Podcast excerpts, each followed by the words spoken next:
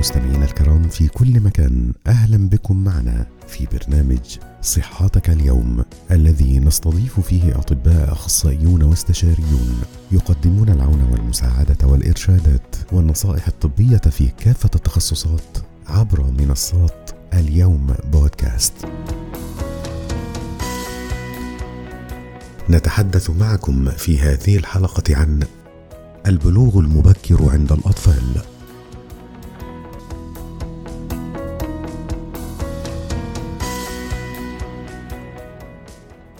مرحلة البلوغ هي مرحلة طبيعية وفيها يتحول الطفل إلى مرحلة المراهقة وتمتد عادة من سنتين إلى خمس سنوات.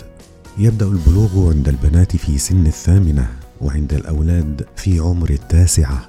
البلوغ هو نتاج إفراز هرمونات البلوغ في الغدة النخامية وهذه الهرمونات تؤدي إلى إفراز هرمونات الذكورة والأنوثة.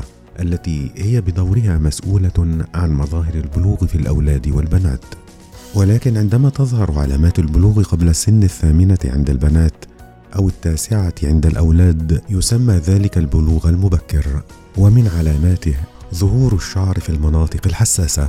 وظهور علامات البلوغ للطفل تسبب له أزمة نفسية حيث أنه يكون غير مستعدا لذلك كما أن البلوغ المبكر يؤدي إلى قصر القامة.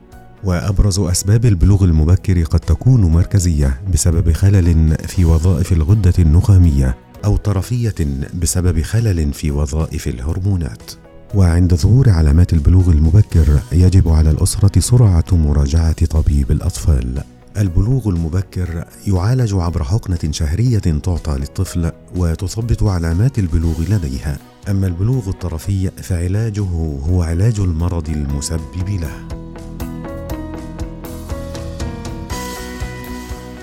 شكرا لاستماعكم لنا وعلى وعد بلقاء في البودكاست القادم. نتناول فيه لحظات أخرى غيرت حياتنا بشكل مختلف. انتظرونا لتتعرفوا على المزيد ولا تنسوا المشاركة بينكم. دمتم في أمان الله. اليوم بودكاست. خير الكلام ما قل ودل.